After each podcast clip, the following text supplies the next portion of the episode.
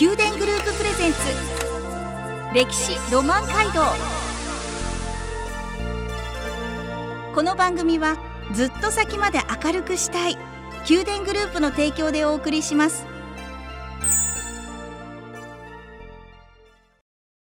ラブ FM をお聞きの皆さんおはようございます。お相手の小柳ゆうきです。毎月第1第2土曜の朝7時30分からお送りする宮殿グループプレゼンツ歴史ロマン街道。九州各地の歴史と今そして未来へとつながるお話を毎回ゲストをお招きし伺います。今朝は南畑五箇山ダム管理出張所から川原匠さんをお迎えし伺います。どうぞよろしくお願いします。よろしくお願いいたします。まずは簡単に自己紹介をお願いしますはい、えー、南畑五箇山ダム管理出張所で主に電気を担当しております。今新卒3年目の職員です。よろしくお願いいたします。では川原さん中川市というものに関して、うん、位置や地勢など簡単に教えていただけますでしょうか？中川市はですね福岡市南区に、えーと、隣接しておりましてえっと、中川っていうのがありまして、はい、それが通ってるんですけど福岡県と佐賀県にまたがるセフリ山に干して博多湾に沿う円柱35キロ、これ中川ですね。はい、で、流域面積が124平方キロメートルの二級河川が流れております。はい、えー、流域にはですね、中川市をはじめ春日市や福岡市など人口が集中する福岡都市圏を貫通していて、えーと、社会的経済的文化の基盤の一つを成しています上流から福岡市が、えー、上水道専用に作ったセフリダム福岡県の管理する岡山ダム南畑ダムが順番にありまして、はい、今回は、えー、主に中川市にある県管理の南畑ダムと岡山ダムについて、えー、話していこうと思っております。はい、南の畑と書いて南畑ダム。そして、はい、五箇山ダムは数字の5の漢字に「け」と書いて山なんですけど、この「け」が大きい「け」なんですよね。そうですね。ちょっとここも自分なんかいろんな資料があるんですけど大きい毛の方が使われてるのが多いですね。はいはい、あそうなんですね。まずあの南畑ダムと五箇山ダムでしたら、どちらが先にできたんですか？先にできたのは南畑ダムになります。うんいつ頃ですか？えー、1966年昭和41年ですね、はい、はい、管理を開始した多目的ダムになります。役割だったり働きだったり、まあ、その目的などもお聞かせいただけますでしょうか？そうですね、はい、まず南畑ダムはあのどこのダムも結構多いと思うんですけどあの洪水調節をする役目がまずあります。雨や台風が多い時期に、はい、まあ、あらかじめダムの水がですね、まあ、この場合に場合と状況によるんですけど、まあ、減らしていったりとかあと大雨でそれで増えた水をダムで調節して、えっと、下流に流したりしております。雨の降り方ってもう年々ねあの変わっていくものだと思うんですけれどやはりこう、はい、雨による災害というものが多い場所だったりしたんでしょうか、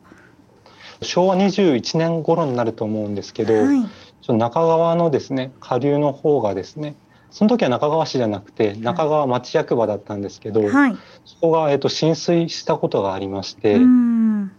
そのようなことがありましたね。うん。そのようなきっかけにダムを一箇所作るのにものすごく長い年月をかけて作られるんですよね。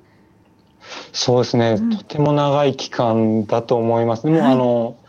ここにダムを作ろうってなるのがまず計画を立てる段階で、はい、おそらく10年以上かかると思いますので、うん、多分いろんな人の力も関わりますしいろんな会社とか建設業者さんがいろいろやってくれだからこそできたダムだなと思ってますね。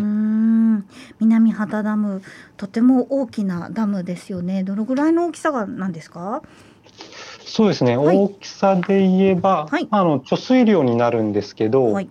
えっ、と556万トン貯水量で言えばたまるようにできてますね。それが南畑ダムで、えー、はい、まあ、役割としては洪水を調節する、そして、まあ、生活用水を確保するっていうところも大切な役割かと思います。そうですね。あの福岡市の人口がですね、はい、もうとても多いので、それを補う分の、うん、あの生活用水を確保するために、あのこちらも放流とかをしていますね。うん農業用水として使われたり。そうですね。お風呂の水だったりですね、そうですよね。電気を起こす役割もあるんですよね。そうですね、はい、うちも発電設備はあの、まあ、水力発電の設備になるんですけど、はい、持っておりまして、うん、筑紫発電所というあの企業局さん福岡県庁の他の団体の企業局さんが持ってる発電設備と、はいうん、あと九州電力さんが、あのー、発電している発電所がえっと、南畑ダムには2つありますね。はいはい。で、はいはい、そして、えー、その後にできた五箇山ダムなんですけれども、こちらはいつから、えー、運用が開始になったんでしょうか？運用がですね、はい、えっ、とつい最近でして、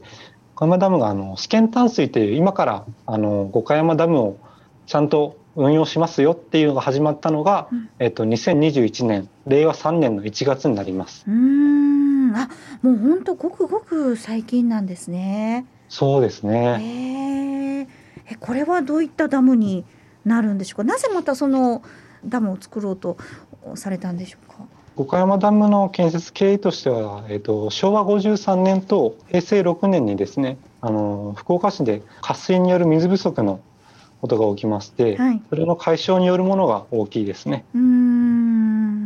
と、私はその当時生まれてもないんですけど、はい、あの過去の新聞や映像の記録などが五箇山ダムにありましてそれを見るとですねあの小学校のプールがあの開かれたりすると思うんですけどそれが中止になったりだとか、はい、水の配給などがあったりするなどちょっと異常事態なのがありまして、うん、そのようなことがあったので五箇山ダムが作ったのだと言われてますね。大きさとか形とかってなんか分かる範囲で。えっと先ほどの南畑ダムの有効貯水量がえっと556万トンっ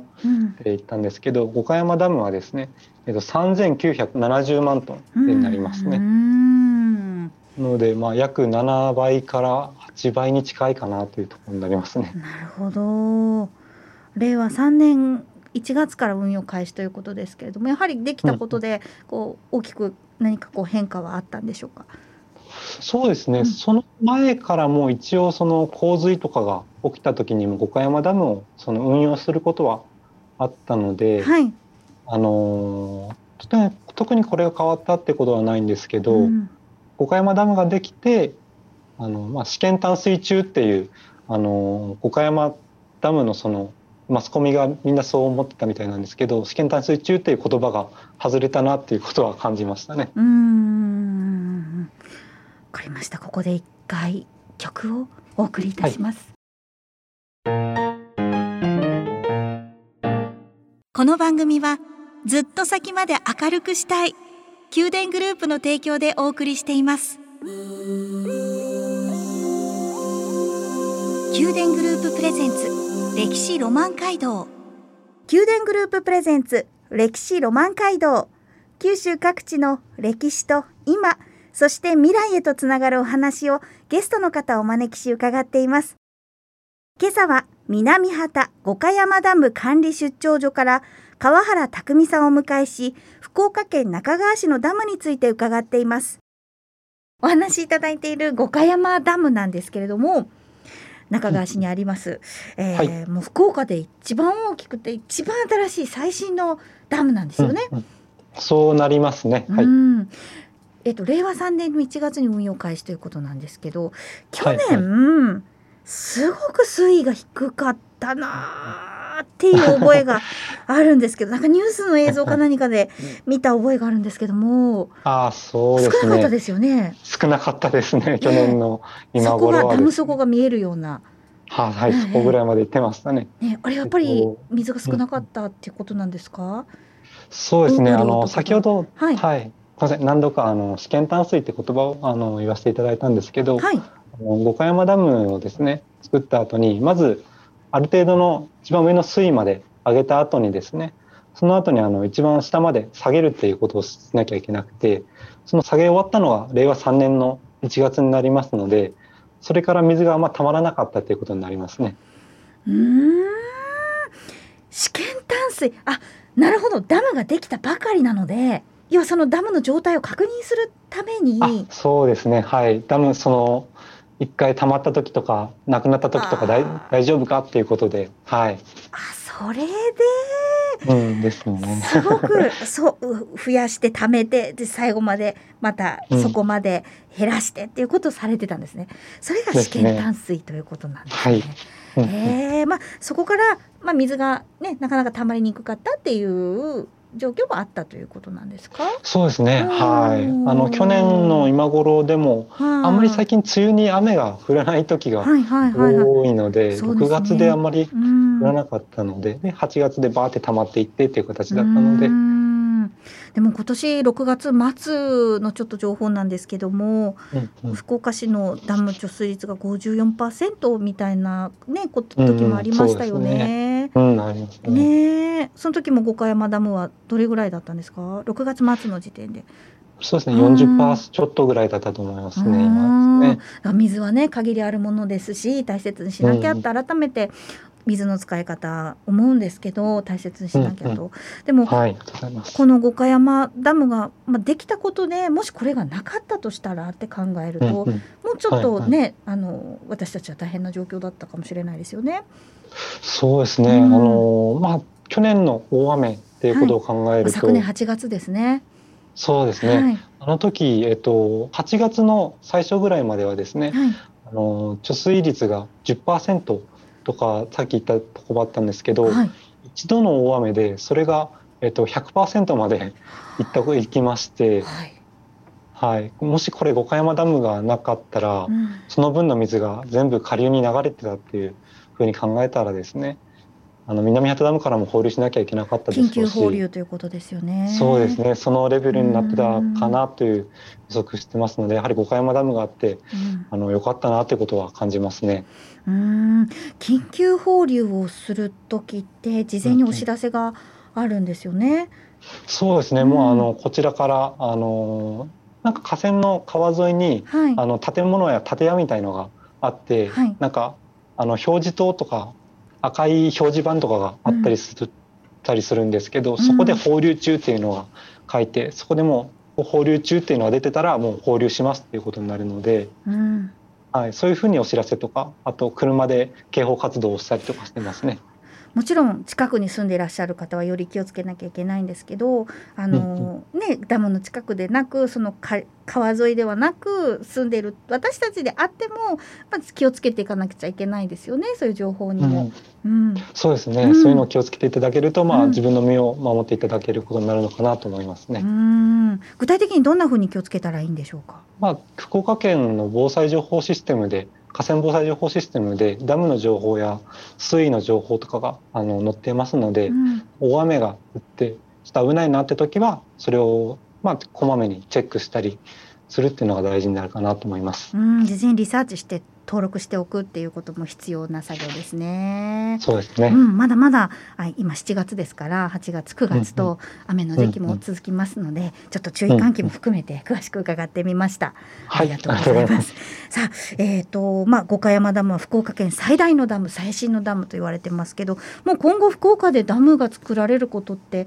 ないんじゃないかって言われてるんですよね。うん、そうですね。おそらくもう五箇山ダムが最後なのでは、ということは言われてますね。まああの完璧には言えないんですけど、はい、あのダムの福岡県の話になるんですけど、はい、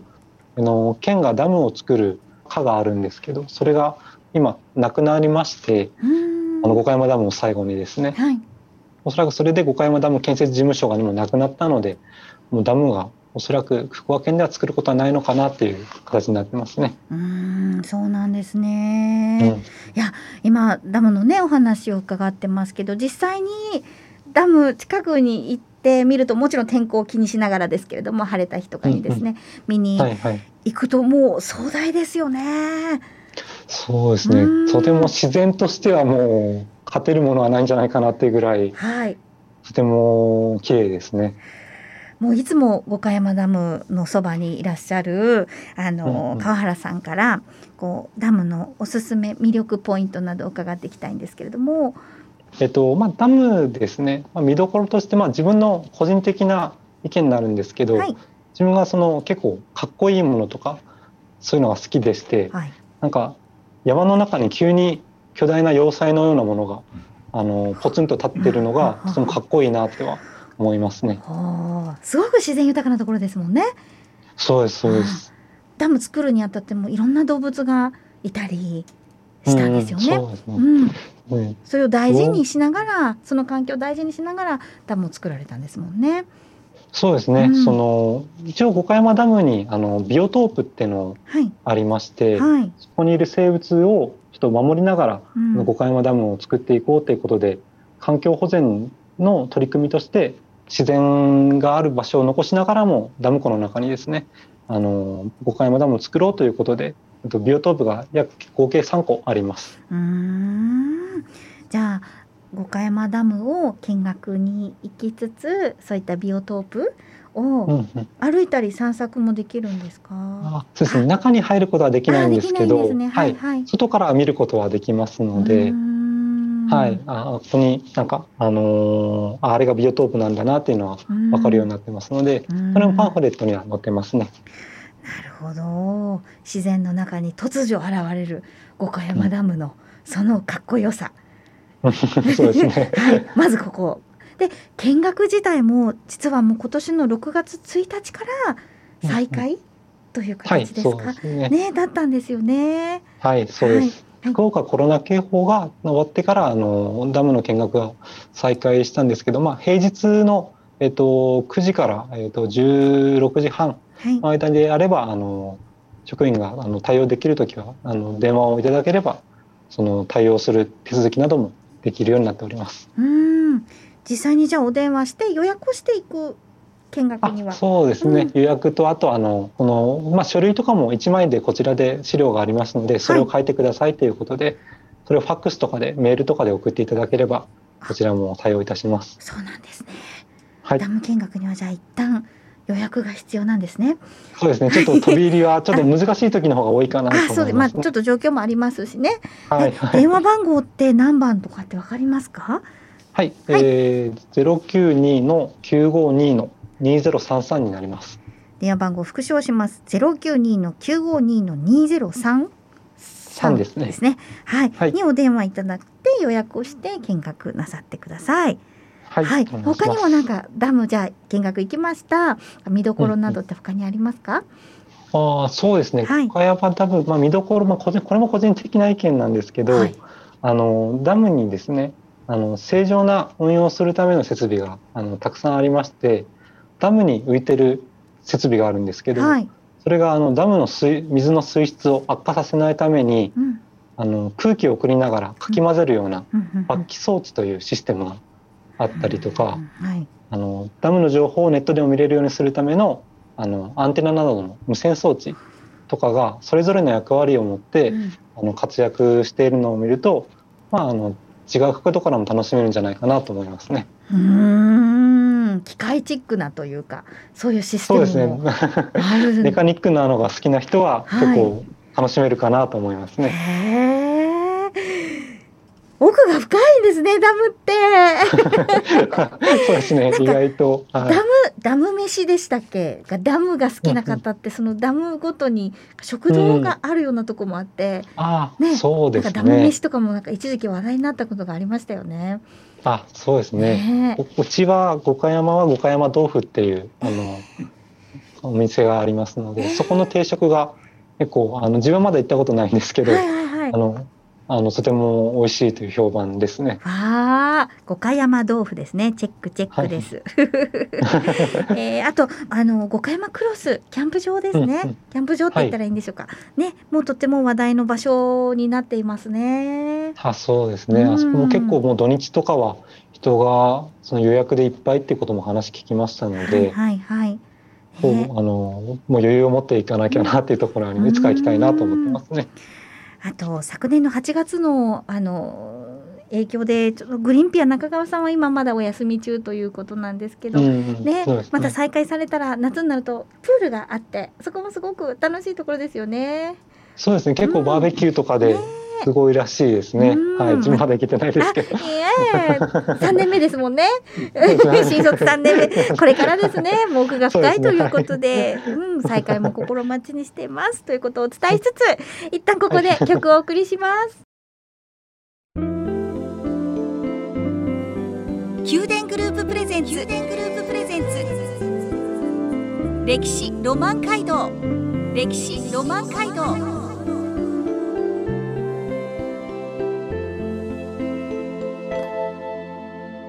宮殿グループプレゼンツ歴史ロマン街道。九州各地の歴史と今そして未来へとつながるお話をゲストの方をお招きし伺っています。今朝は南畑五箇山ダム管理出張所から川原匠さんをお迎えし福岡県中川市のダムについて伺いました。川原さんもワクワクしますね。今日は中川市の南畑ダムと五箇山ダムについて伺ってるんですけれども、五箇山ダムに行くと、はい、まあ南畑ダムもそうですけど、御朱印帳ならぬダム印帳はい、を書いてもらえる？もらえる？書いてもらえる？ですそうですね、はい、シールをダム印帳のあのまずその冊子を福岡県庁で買っていただいてですね、はい、それをあの南畑ダム五箇山ダム管理出張所のところに持ってきてくださるとこちらのあのダム印帳というシールがあるんですけど南畑ダムって五箇山ダムっていうあの結構かっこいい字で書かれたやつを、シールを渡して、それを貼っていただいてでいつ来ましたっていうその記念のためにですね何月何日っていうのがスタンプを押すことになっております。えー、えー まずはじゃあ福岡県庁で冊子を買って、はい、それからもらいに行くってことですね。そうですね。うん、予約も必要ですか？予約はですね、はい、じゃないんですけど、あのそれも平日のえっと8時半から17時の間に来ていただければあのこちらで対応するようになっておりますね。はあ、もうすでに取りに来られた方っていらっしゃいますか？ちょっと正確な数字はわからないんですけど、はい、えっと40人から50人の方がもうあのその御朱印を集めていますね。おえ噂によるとダムカード？っていうものもあるんですよね。はい、うん、ありますね。ですかダムカードって？そうですねダムカード、まあ、説明するとですねあのダムのあのデータがたくさん載ってるんですけど、はい、カードゲームとかやったらですね攻撃力とか守備力とかそのヒットポイントとか書いてたりすると思うんですけど、はい、それと同じようにあのゲートの種類であったり、うん、あと貯水容量があの何万トンとかだったり書いておりましてそのような情報がもう全て網羅されているような1枚でですねカードになっております。あ大きさはじゃあ普通のこうなんでしょうテレフォンカード？古いテレフォンカードとかもだけどテレフォンカードぐらいの、クオカードとかそういうぐらいのサイズのカードなんですね。そうですね財布に入るぐらいのカードになっております。うん、へえ。集めてる人いますかってラジオの前にいらっしゃるでしょうねきっとね。はい、いると思いますね。いやダムは奥が深いですね。何より川原さんがもう楽しそうにダムカードの話をウキウキとされているのがとても印象的ですね。ね、まあ新型コロナのね影響もあってずっとお休みされていて見学も6月1日から再開となり。はい、でこういったダム印帳やダムカードの配布もまた手渡しがスタートしたんですよね。改めて。ね、そうですね。うん、一つ一つ嬉しいなと思いますね。はい、思いますね。はい、えー、もうまだまだお話はつきませんが、この続きはじゃあ実際に五箇山ダム、南畑ダムに見学に行って、うん、はい、はい、確かめて、えー、お話を聞いていただきたいなと思います。はい、はい、そうですね。はい、ぜひお待ちしております。では最後に一言メッセージをお願いいたします。はい、えー、まあ、ダム施設見学ではですね、あの6月1日より再開されましたので、あの事前に電話をいただければこちらであのその様式なども送りますので、あのファックスとかメールとかで送りいただいて、ダム施設見学をあの楽しんでいただければなと思っております。はい、えー、お電話番号もう一度言っておきます。零九二九五二2033福岡092-952-2033にお電話ください。予約の際はですね、はい、こちらにお電話いただければと思います、えー、今日は本当にありがとうございました。ありがとうございました。宮殿グループプレゼンツ。歴史ロマンカルト。歴史ロマンカルト。毎月第1第2土曜の朝7時30分からお送りする「宮殿グループプレゼンツ歴史ロマン街道。九州各地の歴史と今そして未来へとつながるお話を毎回ゲストをお招きし伺います。来月もお楽しみに。この番組はずっと先まで明るくしたい宮殿グループの提供でお送りしました。